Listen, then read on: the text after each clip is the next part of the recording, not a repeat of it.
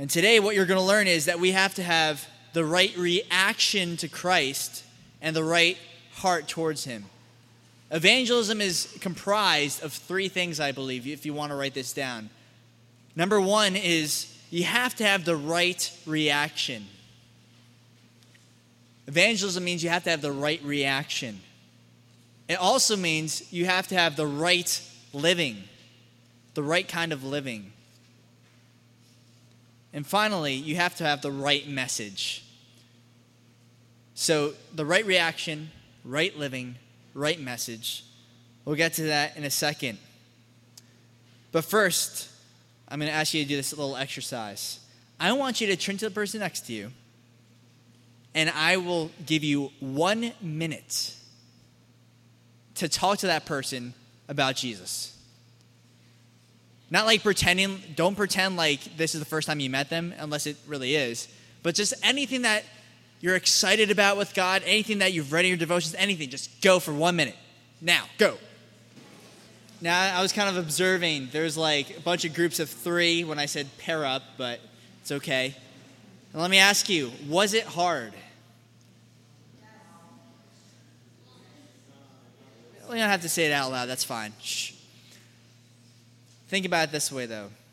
All evangelism should be spurred as a reaction to what Christ has done in your life. It should be an overflow of what God is already doing in your life, an undeniable experience. You see, evangelism isn't something you just turn on when you're at school and you're like, all right, evangelism time. It's got to be an overflow of your life. My youth pastor, Joey Rozek, literally would go into ShopRite and start talking to the checkout lady about Jesus. He's like, well, you never know. Maybe they're a Christian. So I just start talking to them about my devotions. And I'm like, really? He's like, yeah. And sometimes they're like, oh, wow, what, what are we talking about? And they're like, they see my excitement, so it just kind of like overflows on them. You know, so your relationship with Jesus should be overflowing if you're having this undeniable experience. And so evangelism is having that right reaction to Christ. And if we're finding it hard to talk about Jesus, maybe we're not spending enough time with him. Now, I'm not saying that if you were, found it hard today, that you know that that's a sign that you're not Christian or anything. I'm not saying that because it can be a little awkward for you to just jump right into it. I understand that, but your life should be overflowing with good news of what God is doing in your life. Because otherwise, can you really say that God is working in your life? Yeah, God's working, but I just got nothing to talk about. Because out of the abundance of the heart, what? The mouth speaks. It happens. It's going to be an overflow. So, what you're experiencing with God will bubble and burst out of your mouth. Not in like vomit, but like in words. It's true. I'm going to ask you a question. If you were guaranteed that the, everyone look up here for a second. I know you're taking notes. This is very important. If you were guaranteed that the next person you talk to was going to be saved, would you evangelize to them? What do you say? Yes? Then why don't you? Why do we avoid situations in which we see an unbeliever? Because I'm assuming that most of us have an opportunity, even if it's not like a social situation, you go to the supermarket and there's unbelievers around you. You know, you go with your mom, you know, in my case, or whatever. Or like Justin Purvis once observed, when I got dropped off at Bagel Boy. It was the one time I was like, please don't let anyone see me. I don't have a car today. My mom's like, all right, goodbye. Have a good day. I'm like, yes. And then I see Justin and Julianne turn around. I'm like, no, so embarrassing. I'm sorry, that's off topic. Anyway, so think about it like this way if the reason why you are not sharing the gospel with someone is because you're afraid of how they will react to the gospel, then you are letting someone else's reaction to the gospel dictate your reaction to Christ. Think about that. If the reason why you don't evangelize is because you're not sure how it's going to turn out, you're letting someone's reaction to the gospel dictate your reaction to Christ. That's something Joey Rozek shared with me a long time ago. It's very profound. We should be speaking regardless. If God is working in our lives, shouldn't we be talking about it in our life? Look at Acts chapter 8. I want to give you the reason why I think many of us don't talk about it. Here you have in a passage in, in Acts chapter 8 where Philip the evangelist is just going by the Spirit and he finds an Ethiopian eunuch. Now let's find out what happens. Now, an angel of the Lord spoke to Philip, saying, Arise and go toward the south, along the road which goes down from Jerusalem to Gaza. This is desert. So, in other words, you're not going to really find a lot of people in desert, right? But the angel of the Lord directed him, and so he arose and went in verse 27. And behold, a man of Ethiopia, a eunuch of great authority under Candace, the queen of the Ethiopians, who had charge of all her treasury and had come to Jerusalem to worship, was returning. And sitting in his chariot, he was reading Isaiah the prophet. Then the Spirit said to Philip, Go near and overtake this chariot. That's pretty cool, right? So Philip's just walking down in the desert. Doesn't look like there's going to be an opportunity, but he was listening to the voice of the Spirit. That's the first thing you have to realize is when you're you're guided by the Spirit, that means you're going to be listening to the voice of the Spirit. You're going to be going through your life, and it might seem like you're just going to the store, you're just going to school, you're just going to the mall, but maybe the Spirit's telling you to do something. Even if it doesn't seem like there's any opportunities around you, even if, if it feels like a desert, there might be an opportunity right around the corner, and this is exactly what happened. So he was being sensitive to the Spirit's leading. The Spirit said, Go near and overtake this chariot. So Philip, in verse 30, ran to him and heard him reading the prophet Isaiah and said, Do you understand what you are reading? And he said, How can I, unless someone guides me? And he asked Philip to come up and sit with him. The place in the scripture which he read was this He was led as a sheep to the slaughter, and as a lamb before its shearer is silent, so he opened not his mouth. In his humiliation, his justice was taken away. And who will declare his generation? For his life is taken from the earth. We just went over this passage not too long ago um, in a message entitled By His Wounds, if you want to look it up on the podcast. But looking at this passage, this is, you know, Jesus going to the cross. And how many of us have read these, we read these passages so many times, and you've grown up in the church, all of a sudden, just by the amount of times that you've read it, it becomes a little bit dull. It's lost its impact. And we figured, yeah, we grasped that. Yeah, Jesus going to the cross. Yeah, communion. Okay, resurrection. Got it. Check that box. Moving on. What else is there to learn? But do you understand what you are reading? When you're doing your devotional time in the morning, I suspect that most of you, hopefully, are taking time to spend with Jesus in the morning or at night, whenever you do it, that's fine. But spending time with Jesus. But when you do, do you understand what you are reading? And maybe some of us would feel just like this eunuch. How can I unless someone explains it to me? Realize we have something this eunuch didn't have. Not only do you have pastors, teachers, people that can explain the word of God to you, and that's very good, and that's why we're here in the first place. You also have the Holy Spirit living inside of you, able to make plain these truths of, of Scripture.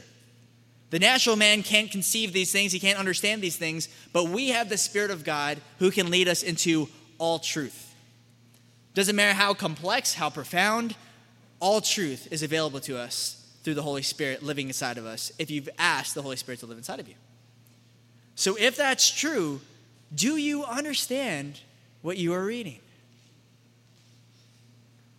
It's a serious question.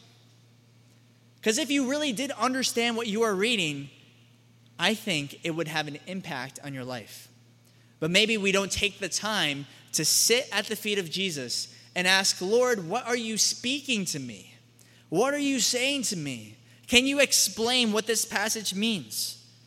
I'll be honest with you, I went through the book of Ezekiel recently, and reading through it, I was just like, I do not understand a word that I'm reading.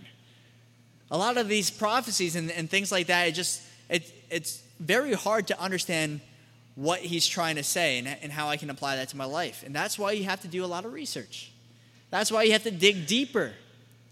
That's why you have to ask hard questions. And don't be afraid because God has the answers. And if this is legit, and we're not just making this up, you're going to find those answers.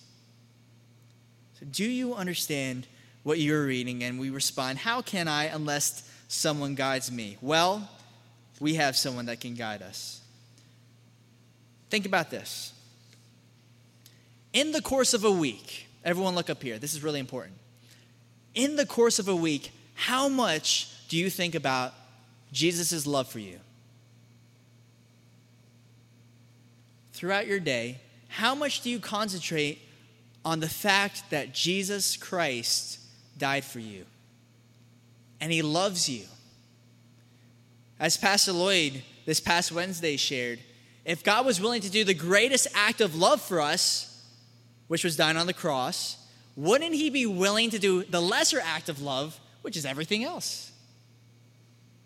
Profound stuff. And if we're really meditating, considering those truths, those truths will be growing inside of our bosom, if you were, if, if you will, and it'll come out. And we'll be sharing it with others. We'll be sharing that joy with other people. And people will be wondering, what is so different about Zach Stoltzfus? What is so different about Carly or Jasmine? Any one of you here? What is so different? What do you have that I don't have? Because it seems like whenever there's a natural disaster, whenever things just don't go well, we have people in this fellowship whose relatives have been hurt or even have died and yet there's a fortitude inside of each and every one of you. What is it that allows you to keep on going? And you can say, Jesus. That is Jesus living inside of me, and you can have him too. Because every other religion is about trying to find your answers, but Jesus reveals himself to us. You don't even have to search, you just have to listen. So, this love should stir us to have compassion on others who are missing out. If you're so filled and consumed with the love of God, then you're going to be wanting to speak to people that are missing out on it. You want to share with other people because that person doesn't know Jesus, and they should. That person looks depressed, and we need to cheer them up because we have the good news of Jesus Christ. Listen very carefully. You will not be an effective evangelist if the love of God is not burning in your heart. You're not going to be an effective evangelist if the love of God is not burning in your heart. Jesus on the road to Emmaus was talking to those two people, and remember what they said? Did our hearts not burn within us as he spoke to us the things concerning himself? Does your heart burn with a passion for those that are lost and also with a passion for the Savior? Matthew chapter 9, verse 36, Jesus saw the multitudes and he was moved with compassion for them because they were weary and scattered like sheep having no shepherd. I had a friend this week who's just been going through a rough time, and I had compassion on him. I started praying for him because I knew he was going through a lot. He lost a friend recently, and a lot of other things are going on in his life. He was weary. And you know what? If I just remain silent, I would be quenching the Spirit because the, the Spirit of God wants to reach those that are wounded. Jesus said, I didn't come to the healthy people, but to those that are sick. Jesus came to bind up their wounds, to heal every single wound that we have. So, with that exhortation, the first thing that we have to remember is that we have to have the right reaction to Christ. That is the beginning of true evangelism. Everything else is just conjuring it up, and it's not going to work. You're going to say, Well, I guess I should evangelize. I'm obligated to evangelize. I'm going to go out and talk about Jesus. And it's going to come off awkward, it's going to be weird. You need to have the right reaction to Christ to have that before people. Secondly, we have to have the right kind of living. Evangelism means the right kind of living. Romans 12:1 I beseech you therefore brethren by the mercies of God that you present your bodies a living sacrifice holy acceptable to God which is your reasonable service. Turn to 2 Corinthians chapter 2 real quick. Then we'll get into some role playing very soon. 2 Corinthians chapter 2 verses 14 through 17. I talk about this verse often, but it's one I always go back to when I think about evangelism. And I also don't feel a need like I have to find new verses, like I have to. Sometimes it's okay to repeat because it's so powerful. 2 Corinthians chapter 2 verses 14 through 17. Now thanks be to God who always leads us in what? What does he say? In losing? No, in triumph in Christ. And through us diffuses the fragrance of his knowledge in every place. For we are to God the fragrance of Christ among those who are being saved and among those who are perishing. To the one, we are the aroma of death leading to death, and to the other, the aroma of life leading to life. And who is sufficient for these things? For we are not, as so many, peddling the word of God, but as of sincerity, but as from God, we speak in the sight of God in Christ. Let me break that down for you because maybe you didn't understand a word I just said. That's okay. I think one of the reasons I was chosen by the Lord to be in this position is because I have ADD too. And most of the message, I'll just zone out. That's happened to me countless times. So you know what I have to do? The Bible says to be sober minded, gird up the loins of your mind. In other words, take all the threads and bring them together and think sober mindedly. Think, concentrate on the truths of the gospel because Satan doesn't want you to pay attention right now. But this is really, really important. So think about this. It says right here in this passage that we are to be the fragrance of Christ. You know, when I just went in one of the restrooms here, someone, I guess, sprayed cologne or perfume. I couldn't really tell. Maybe it was actually like the bathroom freshener or something. But it was a fragrance, and it diffused all throughout the place. I actually walked out, and I still smelled like it a little bit. Think about it this way when you have an aroma, when you have a fragrance, it diffuses throughout the entire room. And so when you walk in, and you kind of have this, as uh, some people like Joey Rozek have said, you have a sphere of influence. You have an area around you in which you can affect other people. When you walk into Starbucks, when you walk into your schools, you have a place where you can diffuse the fragrance of Christ. Now, it won't always be life giving aroma. In some cases, it actually says, to those that are perishing, we have the aroma of death leading to death. So, in other words, you might even stink a little bit. You might be offensive to some people because the message, message of the gospel says, yeah, you aren't living the right way. And you need to change your life. That's what repent means. Turn around, go the other direction because you're headed for death. So, are we diffusing that aroma of Christ in every place that we go? Now, I'm guilty of this. I am guilty of going into a place and people not knowing that I'm a Christian. The question is, are you willing to change that fact? Are you willing to have an undeniable experience with God in which you can't hold it back and it is diffusing throughout your pores, throughout your life? Is your heart in the right place? In other words, is your heart in the right place before the Lord? This is the right kind of living that you have to have when evangelizing. Is there any sin in your life that needs to be confessed? Is there anything holding you back, holding your witness back? It's hard to witness the people if you're playing around, doing the exact same jokes as they do. You know, they have this foul language. And some people say, well, and this is, I think I actually got a really good analogy for this. Because some people say that, well, these curse words aren't really bad, and there's nothing inherently wrong with this. It's not really wrong to say this word, it's just what culture deems appropriate or not appropriate. You know what else is like that? Being naked. Eh, there's nothing inherently wrong with being naked, right? But culturally, we don't want people walking around naked. In the same way, language is powerful. And just because you're convinced in your own mind saying, I don't think this word is bad, that doesn't mean it's not going to offend other people. And that doesn't mean that you're not going to look like the world. And in the culture that we live in, there are words that people associate with people that aren't Christian. And there is a lifestyle that people associate with people that aren't Christian. So, are you willing to be set apart holy before the Lord? Offer your body as a living sacrifice, knowing that every single sacrifice that you give is not really even a sacrifice because you're rewarded in heaven for everything that you do for God. Is there any sin in your life? Is your heart before the Lord right? Matthew 15, 8 Jesus says, These people honor me with their lips, but their hearts are far from me. You can go around evangelizing. I know people have told me, people my age say they go to bars and they go evangelizing. And I'm, I'm not even saying like borderline, like they don't get drunk or anything like that. I'm saying people that are living in promiscuity and drinking and getting drunk and saying, well, I tried evangelizing. It was kind of hard because I was drunk. But, and it's like, really? Like, how does that count for anything? You realize that in Matthew chapter 7, verse 22 through 23, Jesus says something very powerful. Pay attention to this. Not everyone who says to me, Lord, Lord, shall enter the kingdom of heaven, but he who does the will of my Father in heaven.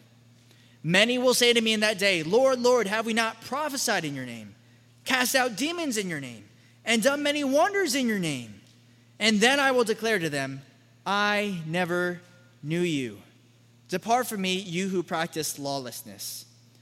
That's got to be the scariest thing in the world to believe that you're doing the right thing and go before the person you thought had a, you had a relationship with. And he says, Depart from me, I never knew you. That's got to be the scariest, saddest thing. Is your heart right before the Lord? You can do a lot of wonders. You might even get people saved through your works. But is your heart right before the Lord? So we need to have the right reaction towards Christ, the right living, and the last point is that you have to have the right message. You can't go around and like you might have the right heart, but then you're like, yes, and I, I, I think Jesus is the only way. I'm not really sure. You need to have the right message when evangelizing. So that's why it's important to spend time studying the scriptures, rightfully discerning between truth.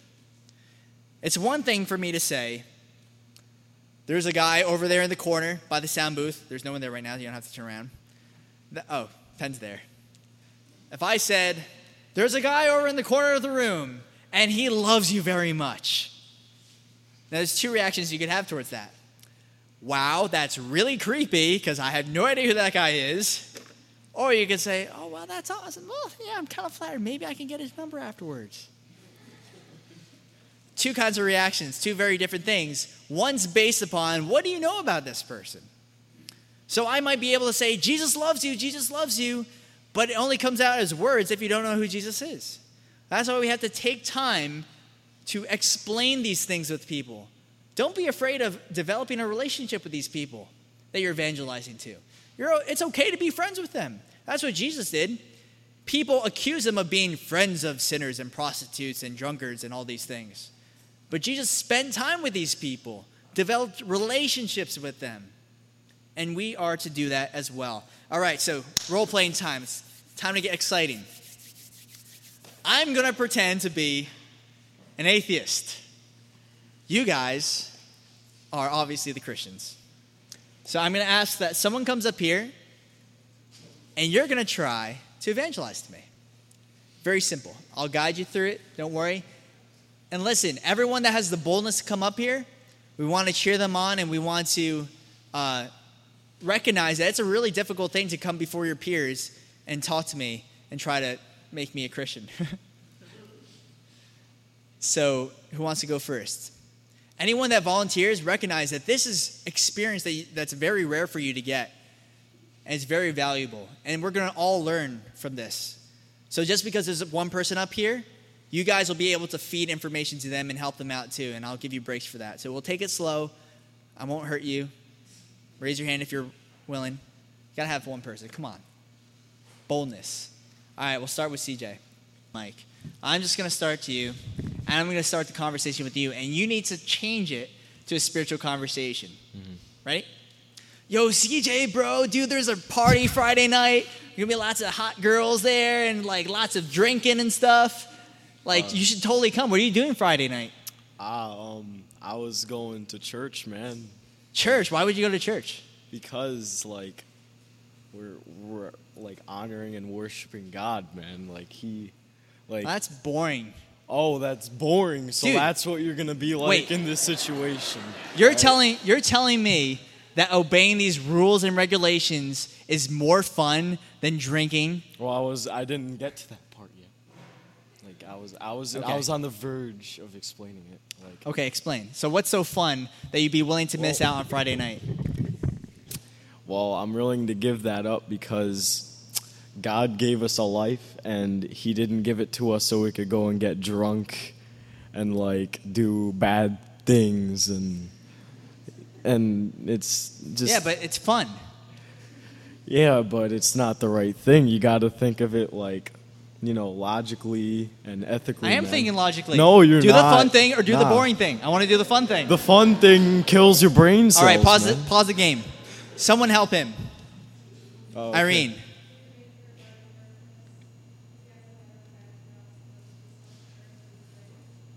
Irene says he has a better purpose, a better plan.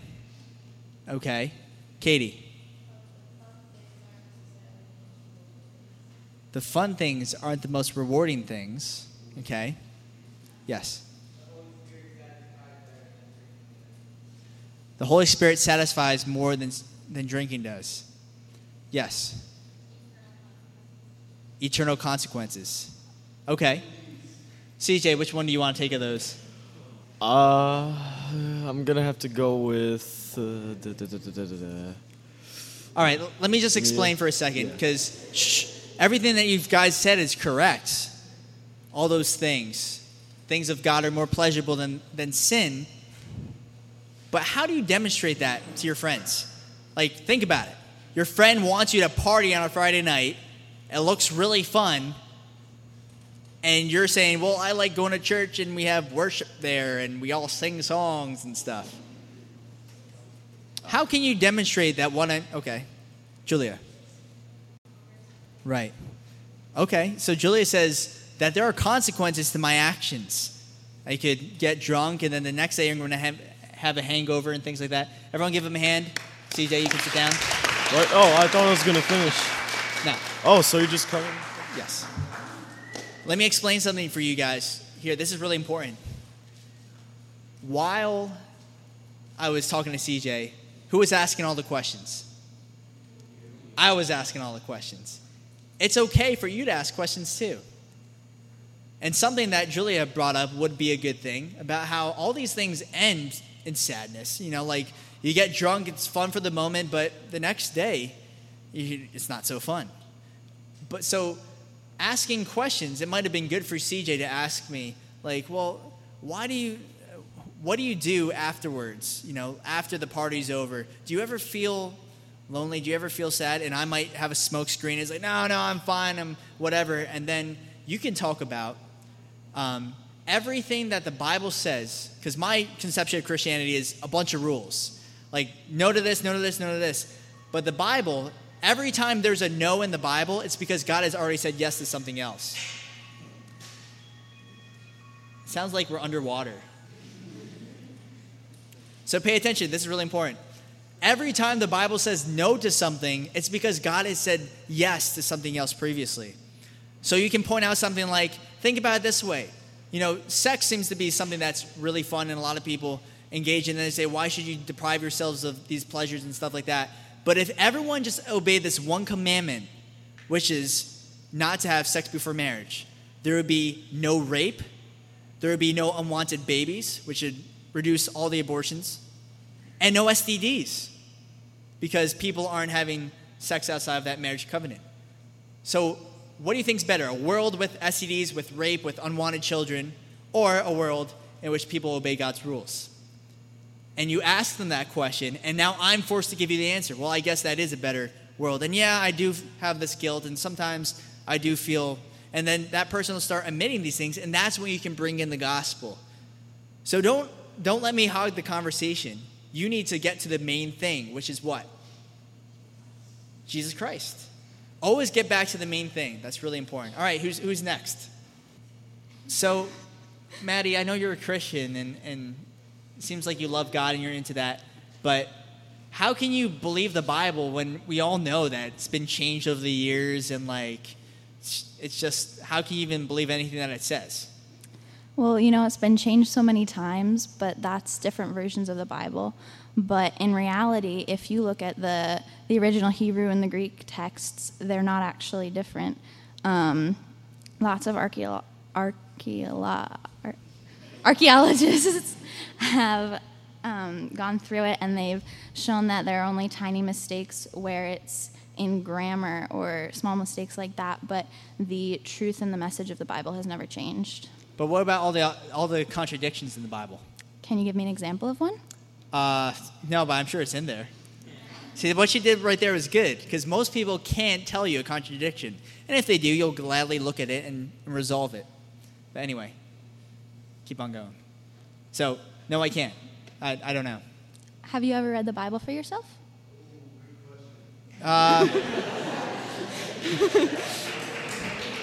No, not. I mean, I've read bits and pieces of it, but I got the gist. There's guy Jesus. So, who's told you about these contradictions? Uh, I just, you know, I, I hear on the internet and stuff. Do you believe everything on the internet?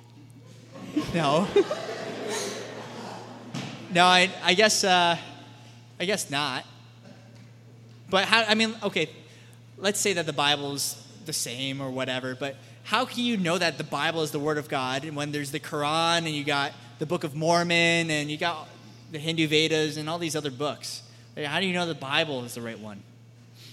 Well, for me, I've had personal experiences with my God, and the Bible of the Quran, um, He's not a personal God. Um, Have you read the Quran? no, I have not, but I have read um, pieces by. Um, Here it's okay to lie. No. Kidding. um, pieces by um, Islam is what um, pieces about Islam and what they believe, and I've taken worldview classes. And Allah is not a personal God. Our God wants to have a personal relationship with you, while Allah doesn't care about you. Um, you just have to do good deeds for Him for really no reason. Interesting. Okay, well, thank you, Maddie. That was very good.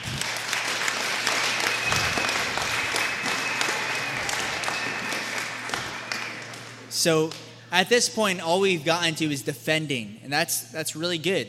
And so far, we've only had a very short conversation. Don't be afraid of getting on the offense. You don't always have to be on the defense and defending everything you believe. So That's really tiring, and most of the time, you might not even know the answers, even though there are good answers out there. But ask what I believe too. That's what pre evangelism is all about tilling the soil of the person's mind so they're ready to receive what the gospel has to say. All right, who's next? DJ, come on up.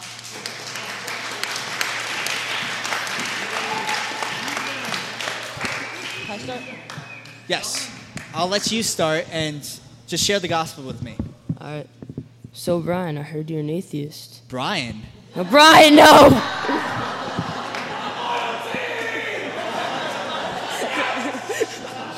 TJ, have I not raised you? You're scaring me. All right, continue. Solomon, I heard you're an atheist. How do you think the world was created? Say that again.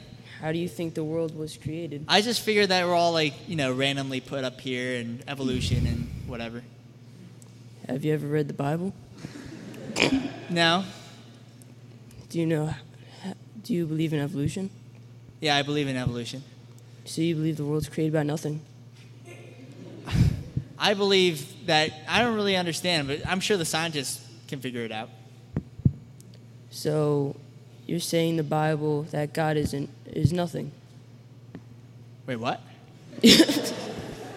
So you're saying God is like nothing, like the world just happened. There was no God. There was. I no don't think there's God, now. Forgive me. Have you ever read the first verse of Genesis? No, I haven't read the Bible. Well, in Genesis 1 1, it says, In the beginning, God created any. wo- Wow, sad. In the beginning, God created the heavens and the earth. So if you're saying God was. If nothing was created, and the Bible says God created the, world, that means God is something and not nothing, and that what you're believing is a lie. Well, I don't want to talk to you anymore since you're just telling me I'm a liar and I'm believing in lies. But uh, how do you how do you know that the Bible's reliable?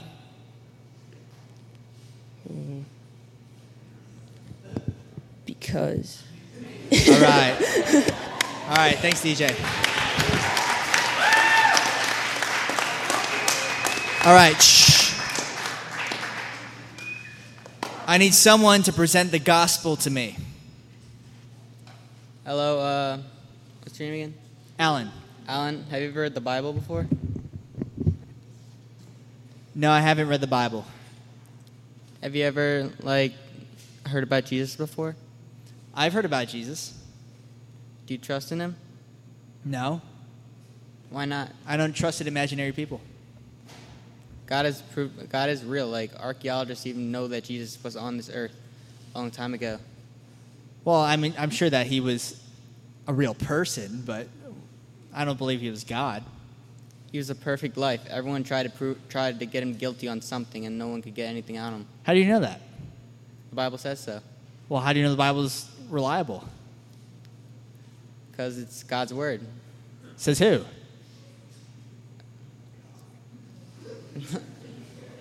says God. Interesting. So I believe in the Quran because the Quran says that it's the word of God. Miracles also happened back then. They have like eyewitness accounts of it, like in all kinds of like papers of it. Can you give me one eyewitness account that you know of? Like when Jesus came back, when Jesus came back from the dead, like 500 people saw him. They have like eyewitness accounts of that, Where? like uh, history and like history places. Name that person. I don't know the name exactly, but So you're just making up facts on the spot. no. I can give you reasons I don't believe in God. If there was God, why is there so much evil and suffering in the world? God lets us go through things so that we have that we know we have to trust in Him. So God would allow, like, the shooting uh, at Sandy Hook Elementary School, just because there's better things that are going to happen because of it. Could be. Well, that's kind of messed up. I don't want to believe in a God like that. God's plan doesn't always like clear. He has a way to work things out. Well, how do you know it's a good plan? I think that's a terrible plan. Let's go kill some kids, and then, and then better things will come out of it. I think that's really offensive, actually. You want me to start? Yeah. Okay. Um, so, Alan, what do you believe? Like, do you, how do you believe the world was created? Uh, I don't really Or know. how it came about. You I don't don't, know? I don't really know. Have you ever thought about it before? Not really. well, why not? because there's more important things. I think it's all just like people just believe what they want to believe, and whatever works for them is cool. Okay. Um, have you ever thought about where you're going when you die? Um, not really. Doesn't that scare you just a little bit? No. like I said, it doesn't matter what you believe. You could believe in Jesus, and if it works for you, that's cool. But I don't really believe in Jesus, and I think it's fine. But how can you believe that everyone can believe in what they want to believe? But like, obviously that doesn't work because not everyone's religion matches up together. Like, you say that you don't believe, you know, the world was created. You don't, you haven't thought about it, and you don't know where you're going when you die. But like, I don't agree with that. So how can like all the world work? Like, if yeah, you believe what you believe, but that doesn't. Well, that's work. because I don't think that there's any truth to anything that people say. Wait, but that's not a true statement. Like, if you don't believe that, how can that statement be true if you don't believe there's truth in anyone says? Uh, the statement's true just because I think it is. But that that's that's not logical. You can't say something that how every Don't have to be so mean. no, you can't say that um, that what people wait. Can you repeat what you just said? I said, don't be so mean. No, before that. oh, I think that the statement's true just because I think it's true. But what's the point of what we're talking about? no, I'm so lost right now. Help her out, guys. What would you do at this point? Of course, you had to choose the one that I. Yes. Nah. Harley. So Ashley suggests, I'm repeating it for the recording, why don't you try saying, uh, it, would you like to know for sure? If, uh, if you could know for sure, would you want to know where you're going when you die? So far, no one shared the gospel with me. And uh, I'm going to I'm gonna open this up to all of you collectively. So just raising your hands Someone share the gospel with me. Try to convince me right now. I'm the angry atheist. I want to know Jesus. Katie, go. Okay. So, um, have you ever put in any thought uh, as to what happens after you die? You know, I actually have. You know, I think when uh, my brother died recently, it made me think about it, but I don't know. So, you really don't know what happens. I, I don't think we can know what happens when you die. So, if you were to take a guess at what happens, any like what you believe, because you have to have some sort of belief. So, what do you believe? Like, I believe. Mm, I, I don't know. I really don't know what I believe. can I tell you what I believe? Sure. Well, See, that was good. She asked me, and I said yes. well, um, I believe that. Um, well, you've heard of the Bible, have you? I have heard of the Bible. And have you heard of Jesus? I've heard of Jesus, yes. Well, I believe that God sent his son Jesus to die for us and for our sins because, I mean, okay, no, I don't like it. Okay, sorry. for our sins because we're all sinners and we all fall, fall short. We all don't make the mark, you know, and we all miss the mark because if God is perfect and holy, you know, God's not of this earth. I'm speaking Christianese, ain't I? Uh, no, not really. I, I understand what you're saying. okay. Um, then I lost my train of thought as well. Well, hold on. Okay, I'm just gonna start over.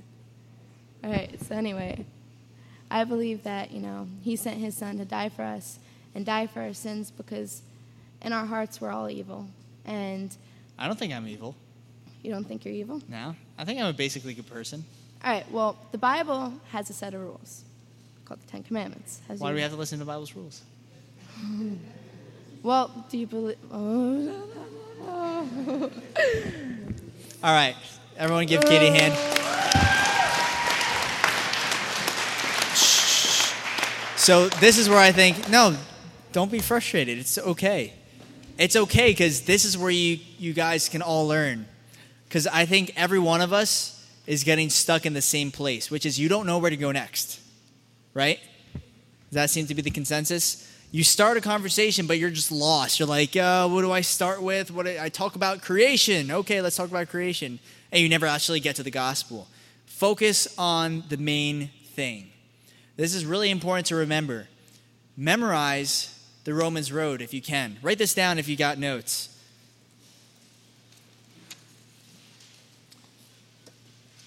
Romans Road is Romans, this is all in the book of Romans. It just explains the gospel. Romans 3:23, 6:23, 5 8, 10 9 through 10, 10 13. 323, 623, 5 8, 10 9 through 10, 10 13. All right, pay attention. Really important. I need everyone to focus for the last couple of minutes. So, in evangelism, I always try to put myself in that person's shoes. Am I going to convince myself? Am I convincing enough that if I were in that person's shoes, I convince myself? So I always try to answer the questions that they might even be forming before they even raise those questions. So even I'll say things like, now I know this sounds crazy, it might not sound reasonable at first, but if you compare it with what evidence is out there, you know, and you say little things like that to, to show that you approve of them, always look to ask those questions. That's kind of like what pre evangelism was about last week. So you're asking these questions to engage their thoughts so that they can come to the conclusions themselves. But just strictly talking gospel first before we talk about 12 points that show Christianity is true. Just talking about the gospel. If you were told that you should, sh- you should share the gospel, the good news of Jesus with someone, I would do it something like this. And remember, as Mark. Hill says, evangelism isn't a presentation, it's a what? It's a conversation.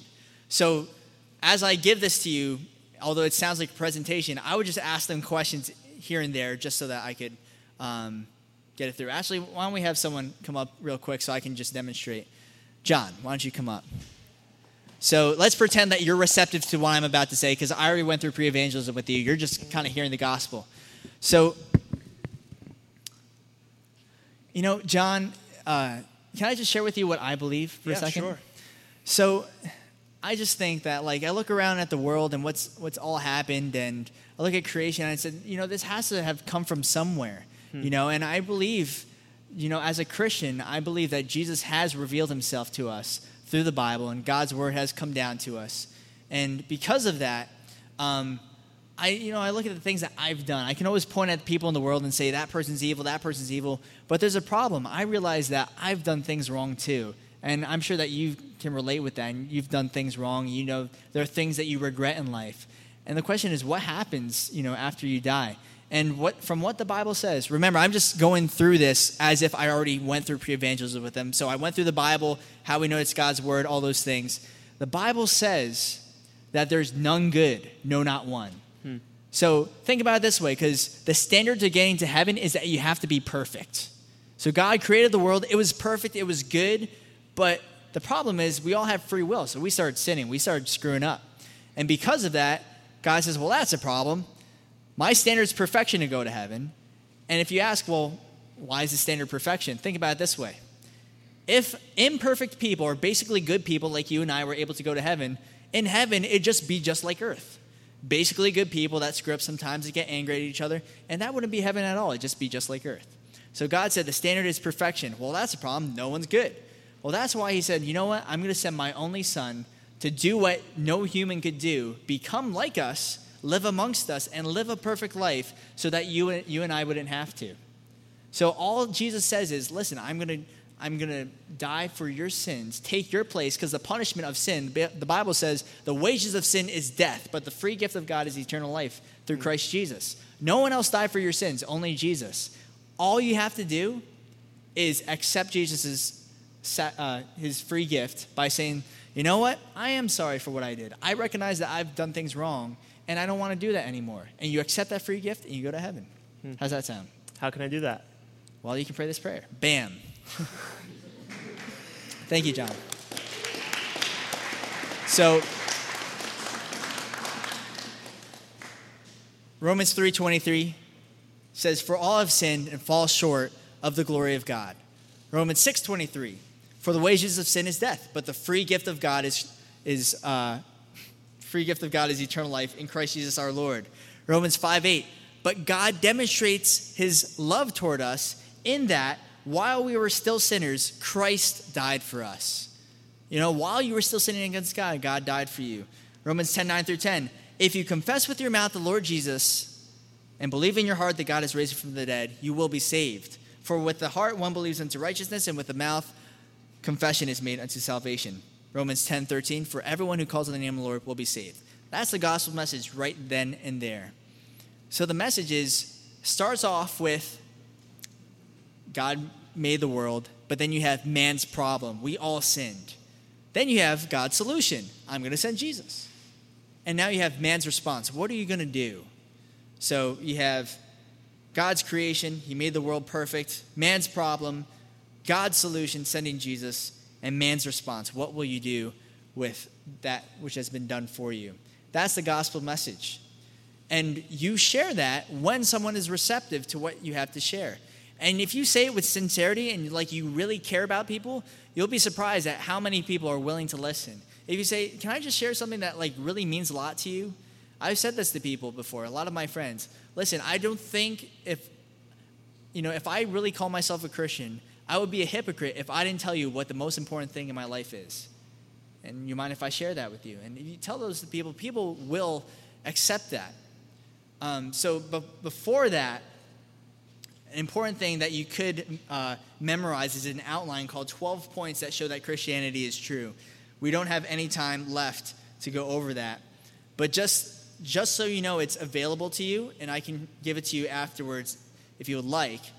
Anytime you're evangelizing, a lot of you didn't really know where to start off. Some of you talk about like creation, maybe we just start with the beginning of the universe and things like that. You don't have to start with the beginning of the universe if they already accept that there was a beginning or they, they even accept that there's a God. You have to ask yourself, where is this person along in their coming to faith in Jesus? So the 12 points of Christianity uh, that show that Christianity is very quickly is this. Number one, truth about reality is knowable. Number two, the opposite of true is false. Number three, it is true that a theistic God exists. Number four, if God exists, then miracles are possible. Number five, miracles can be used to confirm the message from God. Number six, the New Testament is historically reliable. Number seven, the New Testament says Jesus claimed to be God. Number eight, Jesus' claim to be God was miraculously confirmed by prophecies, miraculous life, sinless life, and accomplished his resurrection. Number nine, therefore Jesus is God. Number 10, whatever Jesus, who is God, teaches is true. Number 11, Jesus taught that the Bible is the Word of God. And number 12, therefore it is true that the Bible is the Word of God and anything opposed to it is false. It sounds like it makes no sense and it has no relevance to what we talked about tonight, but think about it this way. Anytime you're lost in a conversation, not knowing where to go next, this will help you. So if I'm not even accepting truth, I don't even think there is a such thing as truth. You got to address that first. Realize that's a contradiction. Because anything you say, I just, you know, dismiss as if it's just your belief, but it doesn't really matter. Now, if I believe that God exists, you don't have to go about truth. You don't have to talk about those things. You can just jump right over to, well, do you know that Jesus was God? And this is miraculously confirmed through prophecies about him in the Bible and through his resurrection, his sinless life, etc. So we can talk about that some other time, just letting you know that the resources are available in case you're just stuck not knowing where to go. Um, let me just close with this verse, and that is Matthew chapter 9, verse 37. Jesus said to his disciples, The harvest is plentiful, but the laborers are few. It really is true, guys. Don't be scared, like, just because you feel like you don't know a lot. It doesn't matter what you know. It really doesn't. It's the Holy Spirit working in you to change people's lives. Believe it or not, when I knew less about Christianity, I found more people becoming saved when I talked to them evangelized to them. It's really weird. It's just like, I just figured it just happens to everybody. Like, I go up to people and be like, hey, you should believe in Jesus. I'm like, how do I get saved? And like, it happened. And I figured it always happened like that. And then eventually I got older, I learned more about Christianity, and then God sent me these intellectual people my way. I'm like, oh no. And when we are in England, there were these people like that would have these two hour. I, I was able to go through every single argument for the existence of God with, with a group of people. Like I went through the cosmological argument, the teleological argument, the moral argument, the ontological argument, because they learned that in their schools and they knew exactly what I was talking about. It was really weird. But um, you guys probably don't have to face things like that. So don't have to, don't feel like you have to be technical in those things. Remember what we talked about in the beginning. The right reaction towards Christ, they'll see that excitement in you, like, what is this that you have that I don't have? You have to have the right living. You know, it can't be a filthy, rotten, unforgiven sinner. You have to uh, repent of your sins, follow Jesus, and lastly, have the right message. Be able to study these things and learn because you find as you're having these conversations, they become that more relevant. So let's pray.